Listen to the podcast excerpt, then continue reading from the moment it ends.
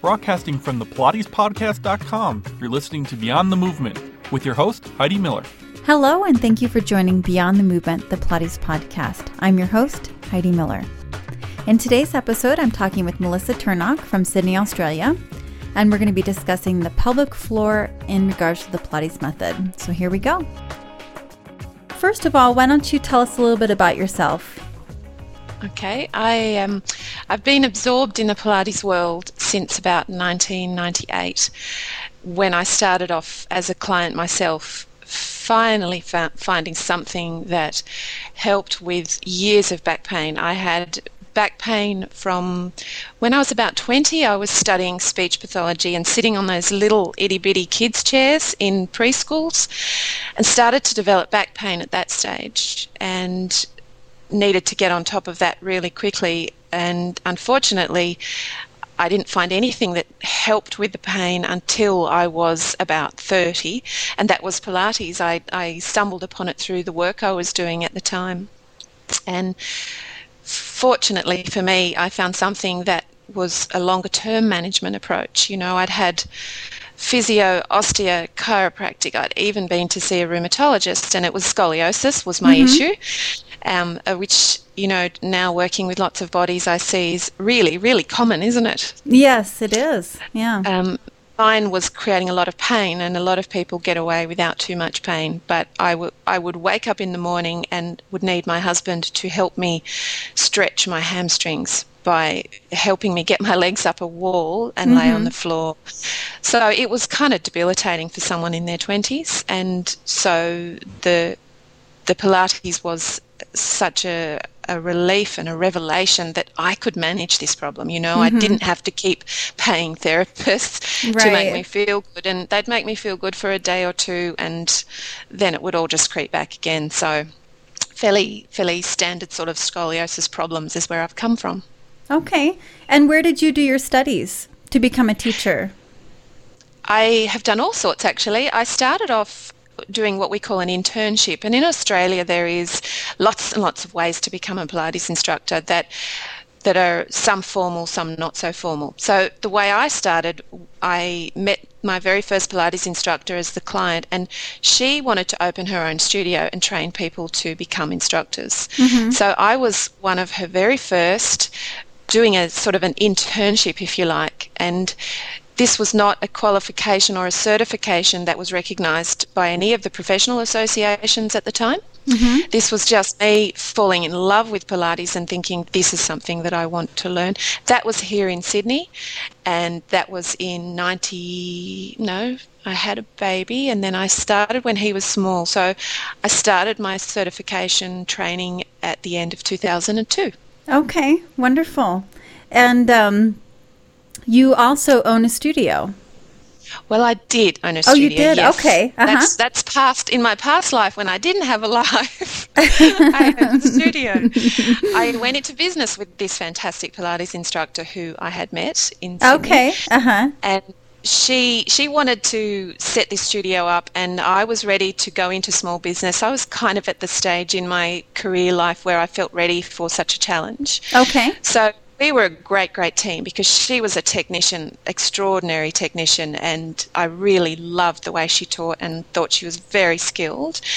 And I had the sort of background with um, setting up business and managing staff and all of that kind of thing. So we we did that together, and mm-hmm. then I did it for three years. And do you know what? I got to the end of sort of about two years, and I thought I don't think that this is for me. Mm-hmm. Being a, a, small business owner, sure, and for yes. every small business owner out there, you know, it becomes all consuming. Yes, it fills absolutely. your head at 11 o'clock at night.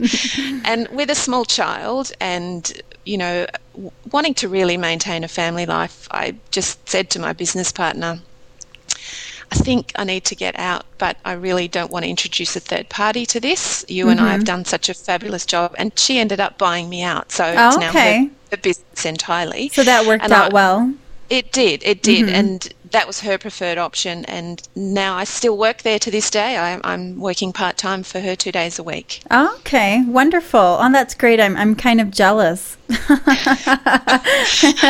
look, it's just such a big thing, and and you know, as as the, one of the guys I was talking to the other day that sells Pilates equipment said, Mel, you have to marry passion with reality. right, right. And, you know, as a small business owner, there's a heck of a lot of reality that you have to deal with, and you, I, I, personally felt that in my life I needed a balance, and mm-hmm. what had happened was that Pilates and owning a studio had taken over my life. Yes, absolutely. And and in life, and I've heard this on many of your podcasts, you discuss the broader issues. Yes, there really is a heck of a lot of levels to humans, and a lot of a lot of needs that we have, and most of them weren't being met because. It, three o'clock in the afternoon, I'd get a call from a staff member saying, I can't come into work tonight. Exactly. And you can't drop everything when you've got a small child. And yeah. so, yeah, I mean, it's, it's a, it's a great passion of mine and I thoroughly enjoyed it. But I just got to the point where I thought, I want to keep this Pilates going, but I really don't want to be tied to running your business. And right. fortunately, I had a very um, accommodating business partner that, that could see that that was probably the best thing to. Right. and so, are you? So we're going to be talking about the pelvic floor today, and you discuss, and you had recommended that as a topic. Is that something that you um, are real passionate about? Uh, are really good with teaching? Um, yeah, so tell me more yeah. about that and how you came okay. about wanting to talk about that that topic. Yep it in the I think the beginnings of it came through the the amount of research that was coming out, and I, I, don't know how much access you guys to have to research papers in the states, but there really is a fairly active research community through the physiotherapists in Australia. And particularly from the University of Queensland, they do quite a lot of research on back pain, and you might have heard of names like Julie Hides. Um, they have done a lot of work, and they started talking about the pelvic floor and, and then I read a, a, book about the psoas and the pelvic floor and again that was through the, the Queensland Physiotherapy Group. And it just really got me to thinking about the mystique of the pelvic floor and, and all of a sudden during the period that I was a Pilates instructor at the very beginning it was never talked about. Mm-hmm. you know 2002 and 3 it really wasn't something that figured in the way we worked with clients. Sure but recently, it seems like many channels are saying if you're not recruiting your pelvic floor, you're not actually really engaging TA mm-hmm. and that multifidus complex. And, and the way that, that we started to look at it was a bit of a, a triad of muscular recruitment, transverse abdominis, pelvic floor, and that multifidus complex. Mm-hmm. So I think my my personal background in Pilates, coming in through the pain channel, as I call it, not through being a dancer or a gym instructor, has just always had me very interested in the dysfunction of mm-hmm. the body. Absolutely. And the pelvic floor is just such an unknown quantity in so many clients. So I started to do my own reading and what I found was that the approaches, uh, you know, every workshop I could go to done on the pelvic floor, I would mm-hmm. go to and just hear what everyone had to say about it. Then I started experimenting with Franklin balls, and I'm sure you've heard of Eric Franklin. Oh, absolutely, yes. I'm so excited. I'm going to get to go to two of his workshops at the Body Mind Expo in ne- next month, and he is my absolute hero. So that's really exciting for me. I, I'm in love with his balls. Well, you know, his little green right. they have been such a revelation in our Pilates studio. And I started to use them um, on the glute area and uh-huh. spend a lot of time trying to get clients to understand the deep external rotator glutes. And I started discovering that using those to get that trigger point release benefit really softened up the pelvis for a lot of people. And so then we started using the Franklin balls to dig into the psoas okay. in mm-hmm. position. And then I got really brave and I got clients to start actually sitting on a pel- uh, sitting on a Franklin ball uh-huh. with the, the, the sits bones supported and all of that.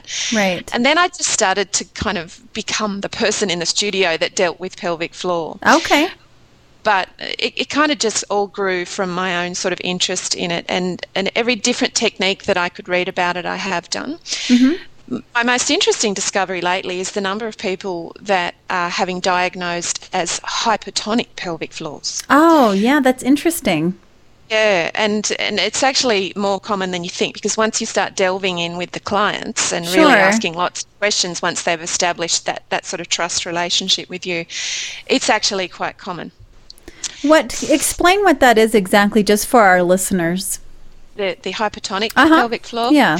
Um, sometimes women can sustain injuries to the pelvic floor area when they're young, or trauma through childbirth, or surgery Mm-hmm. related to gynecological conditions. Or they just happen to have a hypertonic pelvic floor, and Uh-huh. it's just like the pelvic floor never relaxes. Right. No, so there are so many associated issues um, regarding sexual function and then regarding pregnancy and childbirth and all of those things. But those kind of people, they really need to see a, a- a spec- a specialist in that area. And we have a, an ongoing relationship with a, a pelvic floor physiotherapist that we Oh, would okay. always refer clients to. I'm, I'm certainly not going to to look at a client and then decide for myself that it's okay. I know what's going on. That's way Sure. not what Pilates is about. So I've got three clients at the moment that are going to see someone, and we communicate with that physiotherapist um, to work out what to actually do. And sometimes there is so much hypertonicity in the pelvic floor that you have to kind of just leave it completely out of what you're doing with the client Oh, and talk about interesting. Other things.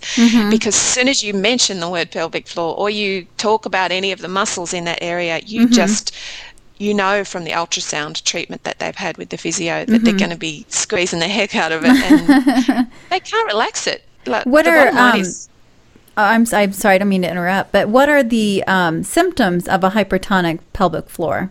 Like, how would, would somebody know, just a regular person or as a Pilates teacher, how would you know if you had a hypertonic pelvic floor or if you were teaching someone with a hypertonic pelvic floor? the, the Pilates is just not inva- that invasive that I would really know if someone had a hypertonic pelvic floor. Generally, they've been investigated and had invasive treatment with a physiotherapist or some other kind Oh, of okay. specialist. So that diagnosis tends to come back to you. Okay. Mm-hmm. yeah, by the client. Um, and but but I, having said that, you know, Pilates is not hugely invasive. I'm starting to get quite hands on with my pelvic floor clients. You, you know how you get more confidence with Yes. these things as you do them. And I've run two, no, three workshops now with clients on a Saturday afternoon, focusing just on the pelvic floor. And, and I'm mm-hmm. finding myself getting braver and braver each time with what I'm prepared to do. So, one of the techniques I use is to um, get the client in supine and establish some bony landmarks with them and, and find the pubic bone and actually dig both their thumb tips deep down on an angle behind the pubic bone, angling towards the sits bones. Okay. And some can feel the obliques firing, you know, that thickening and that pushing out feeling of the obliques under the thumbs. Yes. And then we try and dispel that and take it deeper and deeper. And you, you can actually, I believe, and this is not, you know, evidence through ultrasound or anything like that, but mm-hmm. just through my own clinical practice, encourage clients to feel the contraction of the pelvic floor at that very, very deep level. And often it's about less is more, isn't it, with the pelvic Yes. floor contraction? Absolutely. Yeah. So we do lots of exaggerated, okay, let's really give it everything you've got and then let's just knock it on the head and knock it back little by little until you feel that thinning out of the muscles under your thumbs Okay. Uh huh. as opposed to the bulging and the pushing. And what's really cool is that you can start to feel the difference between the two sides. Yes. Yeah. Um, and then we actually put the fingers on the pubic bone while we walk around the room. Okay. Um, Interesting. So where where are your fingers placed on your pubic bone when you're walking around the room? Well, the um, you, the pointer fingers are the best ones, and you actually place them sort of down the length of the pubic bone and Okay. really connect with the two sides. You've got that pubic symphysis, and most people think of it as a bone, don't they? Just one. Yes. hmm But what's really uh, interesting for people is to find that when they do walk around and they've got the fingers, you know, heading north south down the line of the pubic bone, just gently, don't press for dear life. You can feel that sometimes one's a bit jarry and sometimes one really moves really well. Okay. hmm Or, or a miracle of miracles, they're quite symmetrical in their movement. And Right. and I think that those kind of really identifying the bony structures related to the pelvic floor, you've got to really encourage clients through that process because it's not really something that women spend a lot of time doing. Exactly, right. Playing with the bones of their hips. And, and if, if they really want to understand the orientation of the pelvic floor and the mm-hmm. sink like nature and all of those things, they need to understand the attachments. Absolutely. Absolutely. Mm-hmm. So, do you find that more? Have you had any male clients and worked with the pelvic floor with them in particular? Yeah, I had one very brave man come to one of my Saturday workshops. Um, he'd done quite a lot of Pilates with us and was generally a very self aware, body aware kind of mm-hmm. guy and wanted to hear for himself.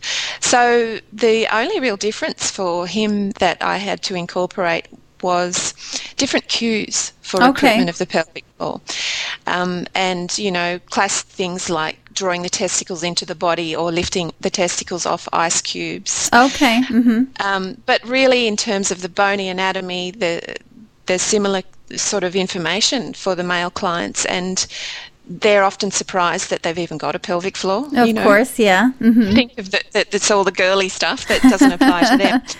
But but once you start talking to guys about the, the kind of cylinder nature mm-hmm. of the mm-hmm. diaphragm top, the pelvic diaphragm on the bottom, and the walls, then they kind of get that sense of control of that cylinder. So, uh, you know, very few male clients and I have delved deep into this issue, but mm-hmm. but just that that one brave one that time. Right, absolutely. So when you're teaching a class.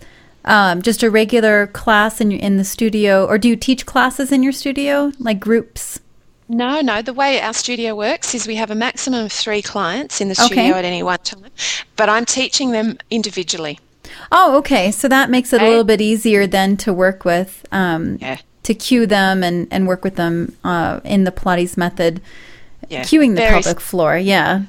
It's yeah. very specific what we do, and it's the only way I've ever taught. So it's actually quite full on for new instructors when they come to work with us because they're quite used to like maybe three or four people doing their own thing and they supervise. Okay. Mm-hmm. But I actually am teaching online for uh-huh. that day, that person every single time I see them based on what we've been doing, what the goals of the assessment were, etc. But the three people could be doing completely different things to each other at, at any one time. So it's very multitasking, mm-hmm. um, but I find it very stimulating.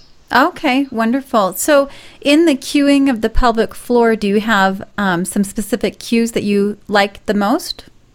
Yeah. Um, first of all, to um, reduce the overactivity of, and, and we kind of talk about the pelvic floor as the front half and the back half. Mm-hmm. So I talk about um, trying to get a sense of feeling the front half and the back half work and then paring the effort back. Really reduce how hard you're doing this.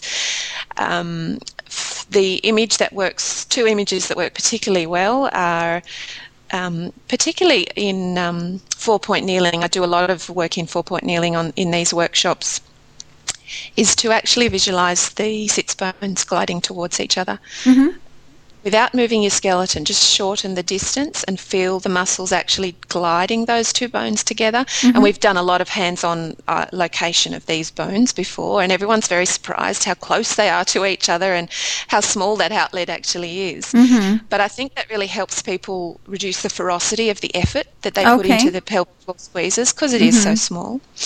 And the other one, which is my absolute favourite, and, and my favourite Pilates instructor gave this one to me is to imagine that you are sipping lemonade through a straw into oh, your pelvic floor.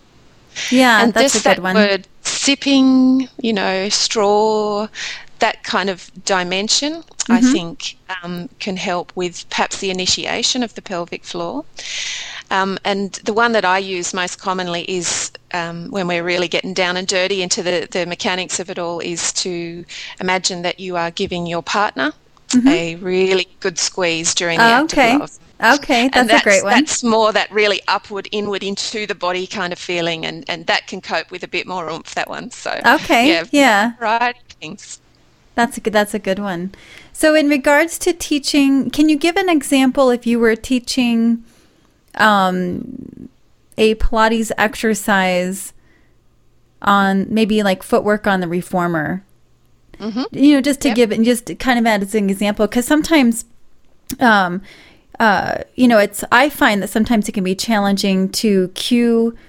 Uh, and other teachers, you know, as well, find that it can be challenging to cue one part of the body, but then uh, relate it to the the whole body. You know, so how do you relate the pelvic floor to the whole, you know, the whole center, but then how they're initiating the movement on like the reformer doing footwork?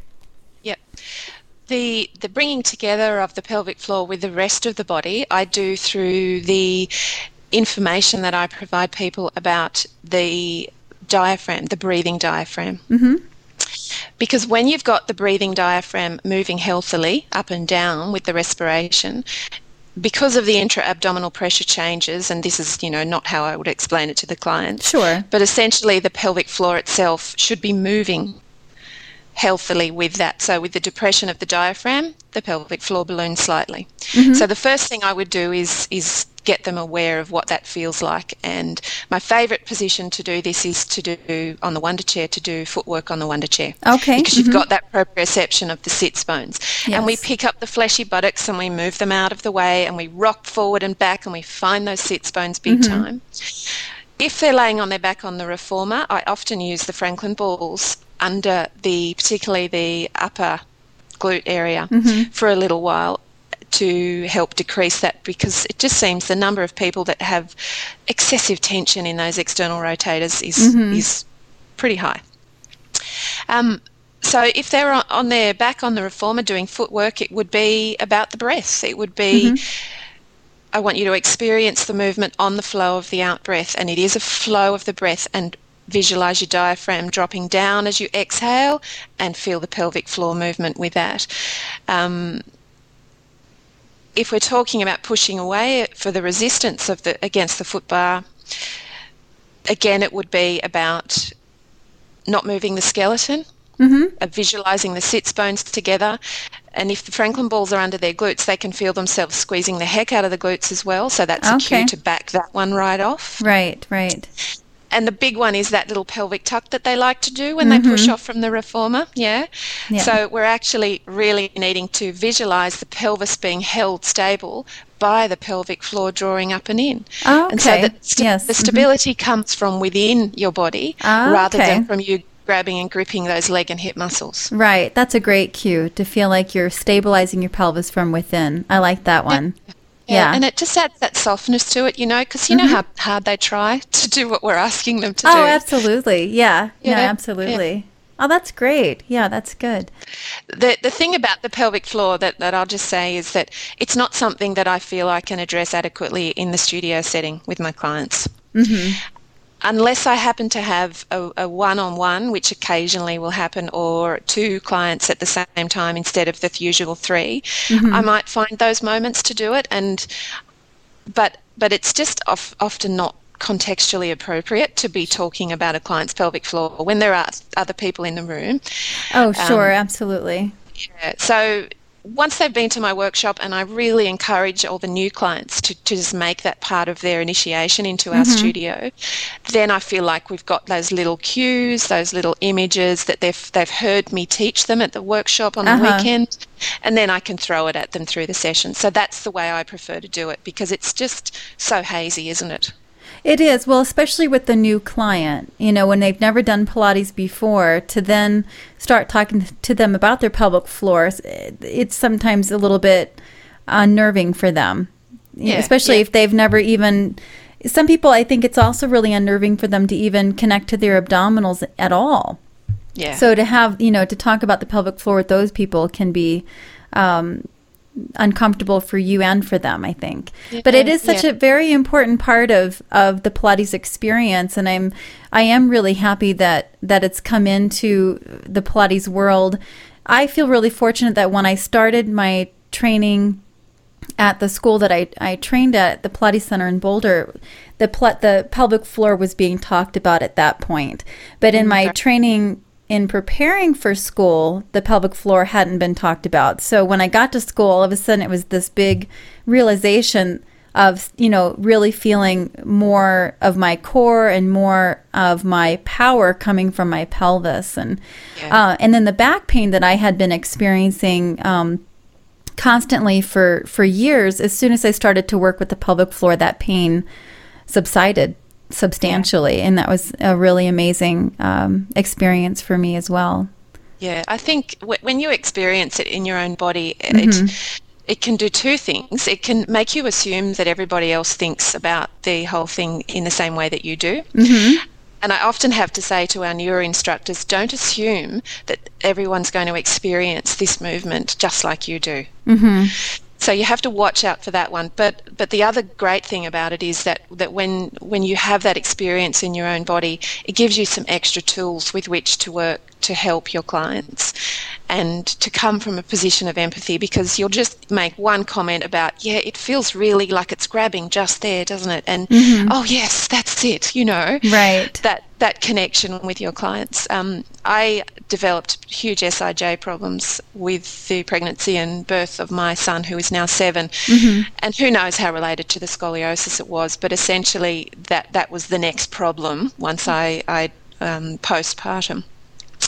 And the amazing thing with the pelvic floor was that the side of my sacroiliac joint that was giving me all the problem my pelvic floor on that side was hardly even working at all. So, you know, mm. just all these little pieces tied tied together as I, I discovered both within my body and, and in the research that I was doing. So I think that the more you can keep your eyes open to what's going on around you mm-hmm. and absorbing new information, the the more inspiring you get as a Pilates instructor. And that's what I love about it. You know, there yes. is just a world out there of potential ways to deal with our clients. Absolutely. And once you tap into that, it, it's it's incre- incredibly rewarding.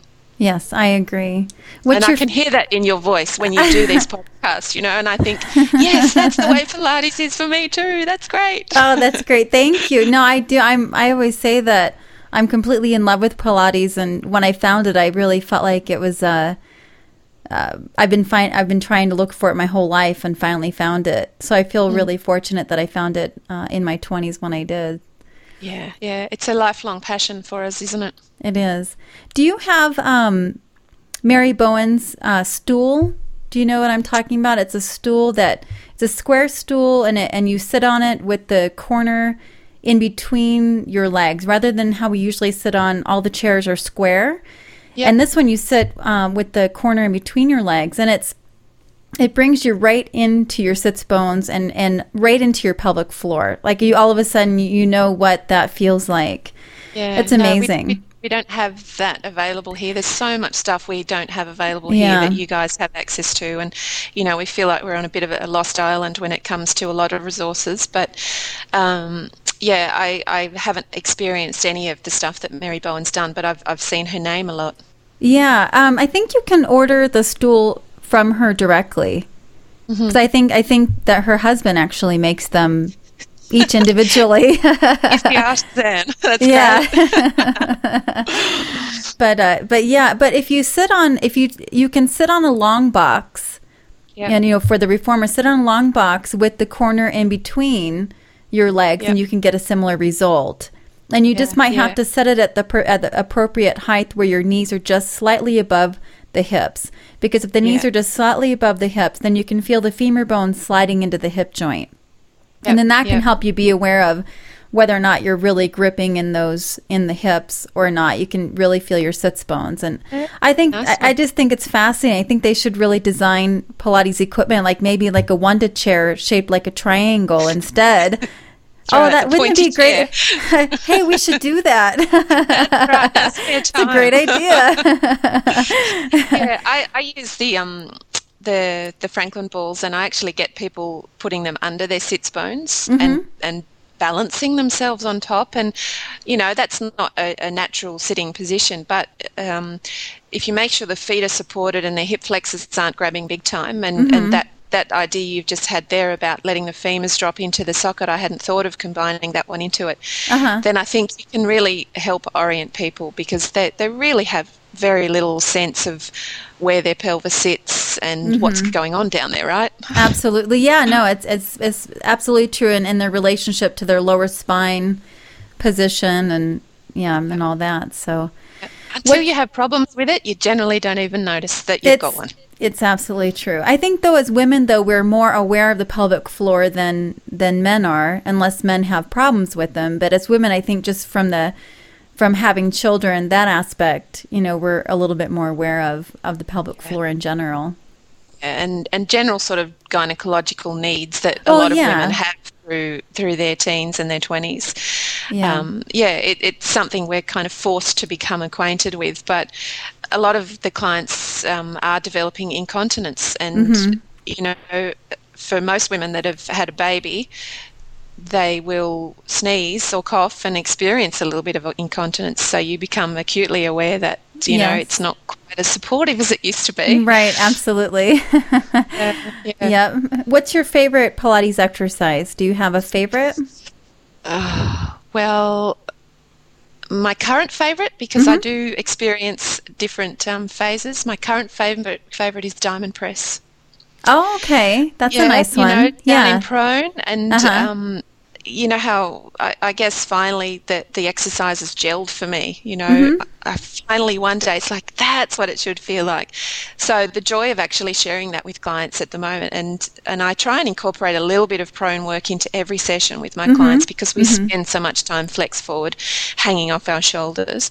Um, so diamond press, but very closely followed by single leg stretch. Okay. All right. Good. I Good. love the, the dynamic motion of that one and that sense of really anchoring the pelvis to the floor and the, the challenge of adding another five and another five. And, Mm-hmm. you know, um, so yeah, they're, they're my number ones right now.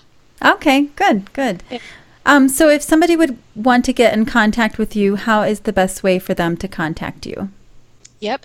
Well, the studio that I work at is called Spring Pilates, and that's in North Sydney, um, just opposite the Opera House on the north side.